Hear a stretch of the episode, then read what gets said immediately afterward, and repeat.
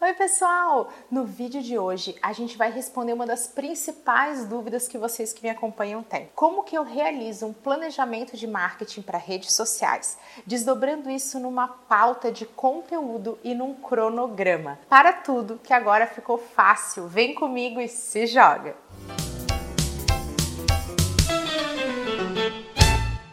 Antes da gente começar, convite especial. Clica aqui embaixo e se inscreva no canal para ficar por dentro de todo o conteúdo que eu publico por aqui. É grátis, não tem glúten, faz super bem. Planejar nada mais é do que se preparar para o momento de executar uma tarefa. Sem planejamento, vai ficar muito complicado de você estabelecer uma rotina que garanta que você alcance os resultados esperados. Por isso, eu posso te garantir que planejamento é a etapa das mais essenciais. Por isso, o objetivo desse vídeo é te entregar um passo a passo para cada etapa do planejamento. E num segundo vídeo, a gente vai falar a respeito de onde postar, quando postar, desse momento mais específico de cronograma. Você provavelmente está vendo o link para esse vídeo em algum lugar aqui em cima ou aqui embaixo na descrição. Então vamos lá primeira etapa do nosso planejamento é a brand persona ou brand ideal ou persona da marca. Persona nada mais é do que a personalidade que a gente transparece para o outro. No caso do marketing digital, uma metodologia que garante que você vai listar todos os atributos, as características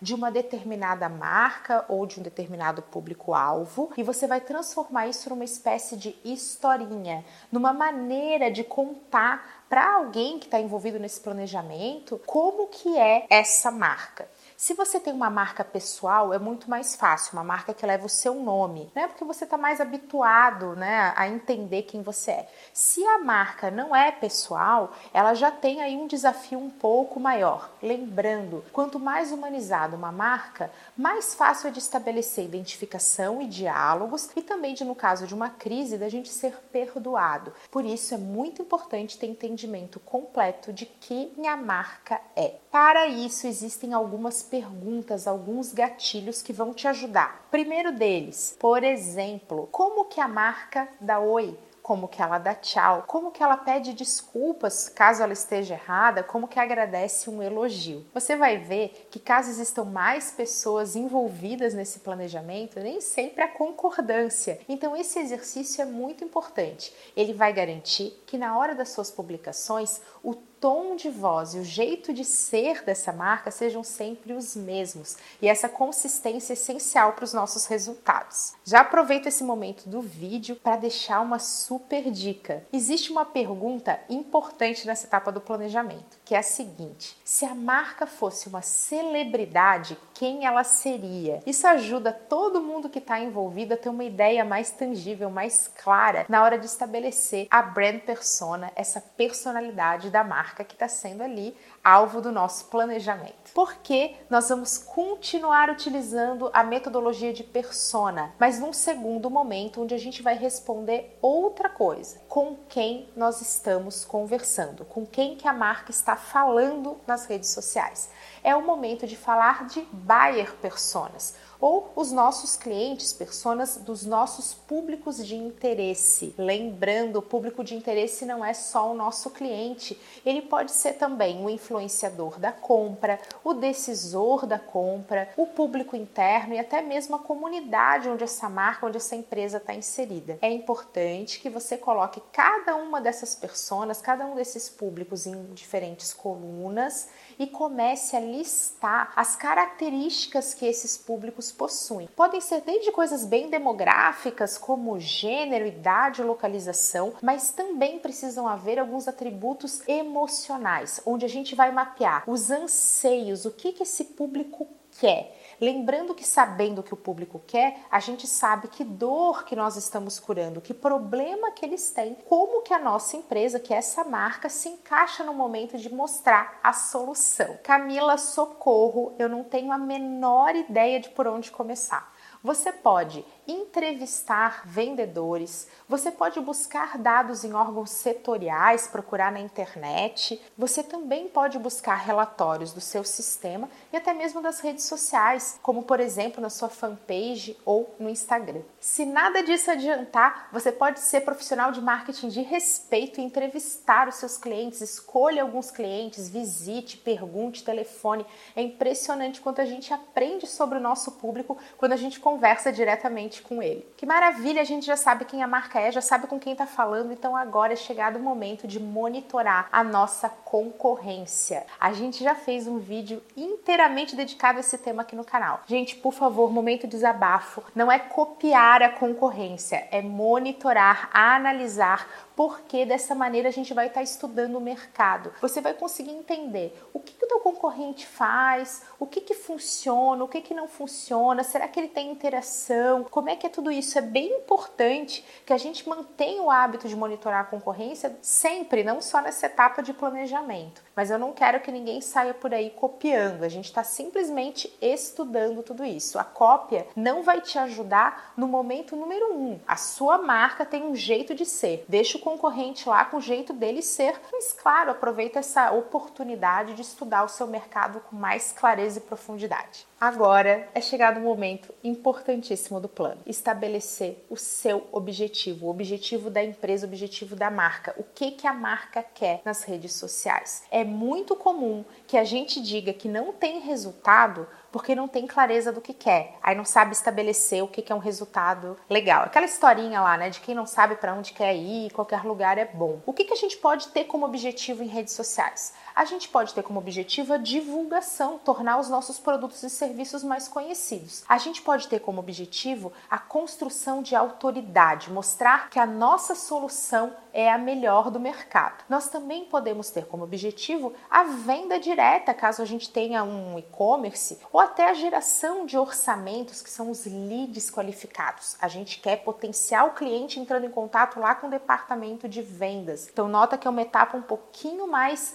intensa, ali, né, focada em conversão em vendas, do que a etapa de simples divulgação. A gente também pode buscar relacionamento, que é conversar com quem já é o nosso cliente e até mesmo de atendimento. Como que você sana problemas e dúvidas de quem já é seu cliente para que volte a fazer negócio com você, a comprar outras coisas? Camila, eu só posso ter um objetivo?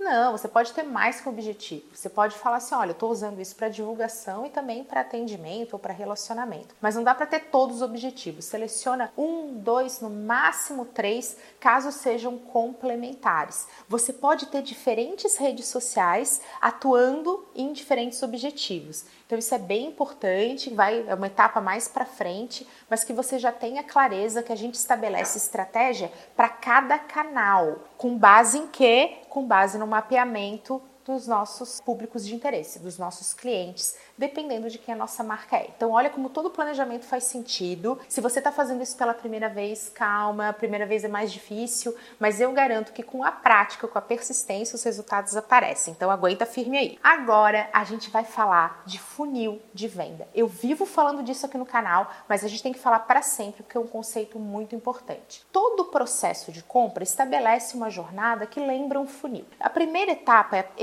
da descoberta. O nosso cliente ele está procurando uma solução para uma dor, para um problema que ele venha ter. Toda venda é a união de uma dor de um potencial cliente com a solução que você, que a sua empresa, que a marca está propondo.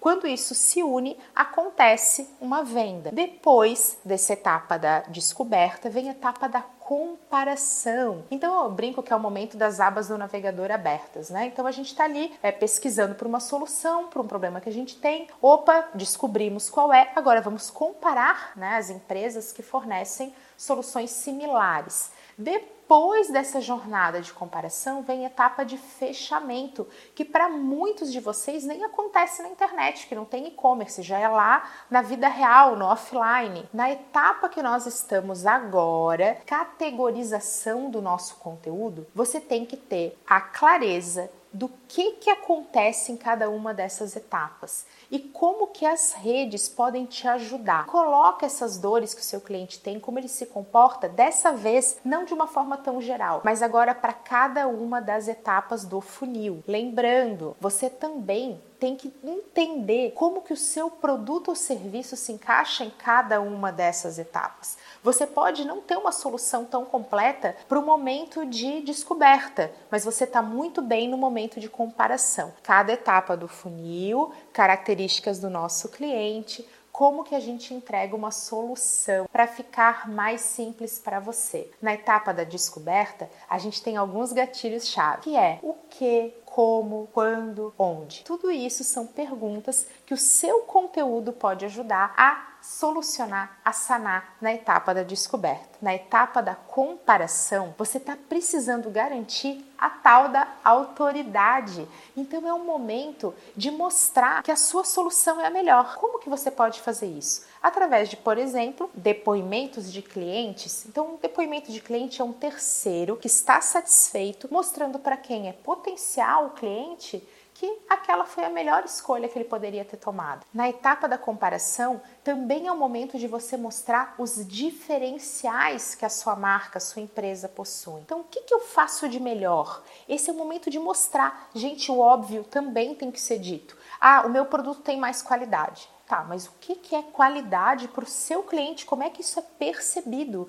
Esse é o momento de você parar de falar de qualidade e falar de atributo. Tá, o que é qualidade? Ah, qualidade é porque eu tenho isso, mais isso, mais isso. Cada isso vira um tipo de conteúdo que você vai publicar. Mostre os seus diferenciais para que na hora da comparação esse potencial cliente tenha mais certeza de que a sua opção é a melhor escolha para ele tomar. E na etapa de fechamento? Na etapa de fechamento, a gente só quer garantir que ela aconteça o mais rápido possível. É esse momento que você tem que mostrar, por exemplo, agilidade de resposta. Nota que não é mais só o seu conteúdo, é o que você faz com o seu conteúdo. Então, será que você é rápido na resposta? Será que você é atencioso? Será que o tom de voz da marca, que foi a nossa primeira etapa, está fazendo sentido para transparecer todos os diferenciais que você você já defendeu na etapa anterior, como é que você vai fazer para tratar diferentes clientes que estão em diferentes etapas dessa jornada de compra do nosso funil lá nas redes sociais? Vê que a gente já nem está mais falando de conteúdo, está falando da forma de responder. Então, tudo isso